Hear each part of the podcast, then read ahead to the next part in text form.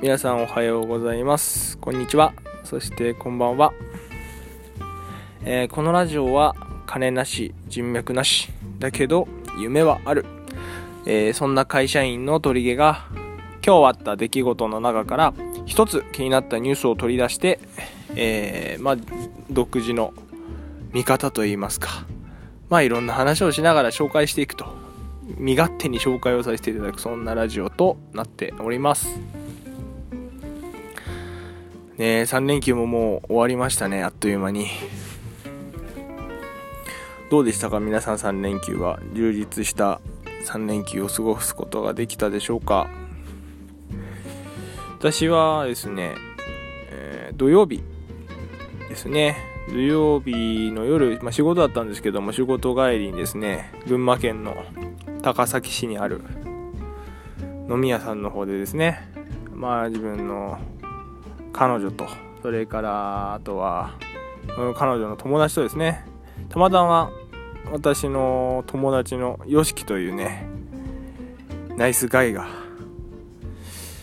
ナイスガイ？でもないな。まああのすごくねいいやつなんですけどね。その4人で高崎市でこう飲んでですね。危うくこう酔っ払った状態でこのラジオを配信するということになりかねなかったんですけども。まあそれも ありかな。いや。まあでもね非常にこうでも楽しかったんですけども。このね3連休の皆さんというかねいろんな SNS とかを見てるとあの「ボヘミアン・ラブソディ」映画ですね。あのー、アメリカのイギリスか。イギリスの伝説的バンドのねあのクイーンを題材にした、まあ、あのドキュメンタリーではないにしろこうやっぱりドキュメンタリーをこうドラマチックに描くというか少しこうもうフィクションも多少入りながらっていうのがね今あのグレイティストショーマンもそうですけどすごくこう人気があるみたいで。まああのボヘミアン・ラブソディもねすごくこう人気があるようですけども。今日たまたまちょっとテレビ見てた時にそのサンデージャポンだったかな？TBS のねを見てた時にこうボーカルのねクイーンの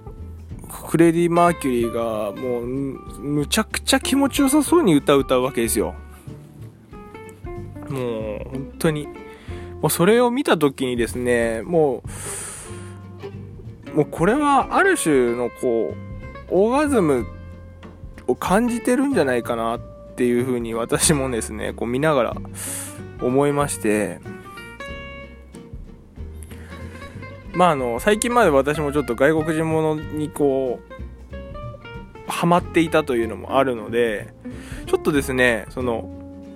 外国人特有のねそのオーガズムといいますかそういうところっていうのがやっぱり日本とちょっと違うんですよね。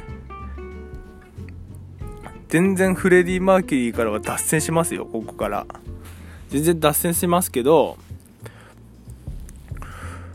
こうまあ皆さん多分、日本男児であれば誰もが通るところだと思うんですよね。一回こう、やっぱり海外の人にこう、憧れると言いますか。一回こうね、道を黒船来来飛行じゃないですけど、一回道をこうそれるっていうのはね、誰もが経験するとこだと思うんですけど、日本だと、そのオーガズムに達した状態を行くって表現しますよねでも海外は私が知る限りではカムなんですよ。カム。なわけですよ。それは結構私面白いなと思って聞いてるわけですよね。それ見てたりするわけですよそれを。だってカムって英語で来るじゃないですか。で行くは行くわけですよね。で、俺も今日、そのサンデージャポン見見ながら、すごい気になっちゃって、調べたんですよね。そこ調べるのが、まあ自分もよ、ちょっと変態だなと思ったんですけど、調べてみたわけですよ。その、なぜ日本と海外で表現オーガズムの表現が異なるのかというのを調べたんですけどもまで一説によると一説によるとですよどうやら宗教観が関係宗教が関係してるんじゃないかっていうことなんですよでどういうことかっていうと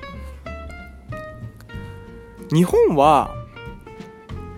やっぱり宗教として一番根、まあ、これまでの歴史的に見ても根強いのは仏教なわけですよね。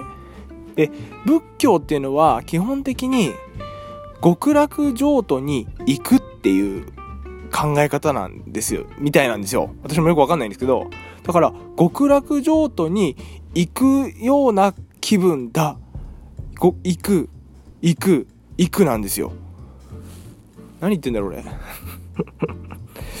どうしようどうしようもないラジオになっちゃったなこの回。どうしようかな。何日が後かにこの回が消えてたらそういうことだと思ってください。でですね海外はこれ続けますけど海外はね逆にね神が降りてくるなんですよ。イエス・キリスト様がキリスト教ですよ。キリスト様が来る。来る。来る。カムなわけですよ。勉強になったでしょ。何の足しにもならないですけどねこれ。何の足しにもならないけどもこんな知識。もうクソみたいな知識だからもうあの しょうもないですよね。本当に。そんなことを考えながら26歳になってしまいましたが。とですね、じゃあ、もう今日入手紹介する前にもう6分もいっちゃったよ。じゃあですね、早速ですね、漢字の本題、今日のニュースを紹介していきたいと思います。今日はどれにしようかなまあ、オーソドックスに選ぶと、あのハンターハンターのジャンプのね、ハンターハンターがまた次週から救済っていうのが多分オーソドックスに選ぶとそこになるんだろうなと思うんですけど、今日はですね、そこではなくて、ネットで話題、体育苦手でも社会に出て困らなかったという投稿に共感多数という記事を今日はちょっとリストアップしたいと思います。どういう内容かというと、まあそのネット掲示板に、まあ、体育苦手だったけど社会に出たら全く困らなかったっていう投稿があってそれが注目を浴びているということだったんですね。多分おそらくその投稿した人は学生の頃から体育が嫌いで全ての運動が苦手だったっていうことなんですけどもまあもうその意見によってはね学校の体育は授業じゃなくてハラスメントだからとか運動嫌いを量産してるなろっていうねまあいろんな意見があるということなんですけども体育か。懐かしいですね。なんか体育、自分たちのだ、もう、言うても平成ですから。私は、平成生まれですから。もうね、ブルマーは夢の世界なわけですよ。こんなものは。もうみんなハーフパンツで統一。でも、やっぱりこう、思春期って、なんか、よくわからないおしゃれがこう、流行るってあるじゃないですか。ねだからうち、私、新町っていうところですね、新町中学校もなんかよくわからないおしゃれが流行してて、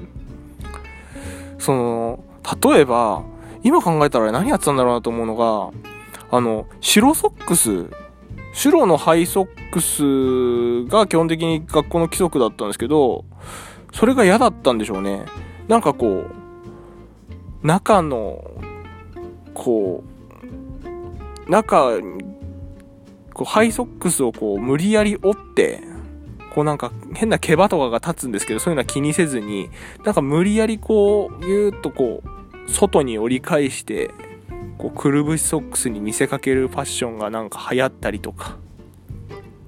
だからすっごい足の裏気持ち悪いんですよ。こう、折り返したやつがこう、途中のところも、足の裏の途中のところまで折り返したやつが来てるから、すごい足の裏気持ち悪いんですけど、それを犠牲にしてまでもそのハイソックスは見せたくないっていう、その精神性、あれ何だったんだろうっていうのと、あとは、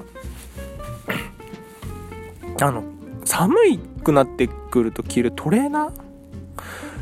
あのトレーナーがなぜか袖がボロボロのやつがおしゃれっていうありませんでした皆さんも。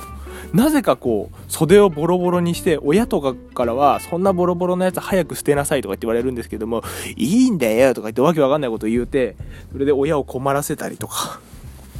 で自分たちとしてはそれがおしゃれみたいな。あれ何だったんだかな今思えば。どう考えてもおしゃれではないんですけどね。ボロボロなやつって。でも当時はね何だろうあれは。まあそれが思春期なのかな。それが私にとっての一句だったのかもしれないですね。そのがね。でもクズの上書き上書き保存をしてしまった。最後に。はい、まあ、そんなところですよ今日は。あでもだいぶ長くなっちゃった今日。すいませんねはい。じゃあまた皆さん3連休明けてお仕事もいろいろね、大変かもしれないですけども、まああの、一緒にね、このラジオも、あ結構聞いてくれる方も増えてきていますので、本当にもうね、どんどん皆さんね、あのー、クソな時間とは思わずにですね、いろんな方にこのラジオね、広めていってもらえればなと思います。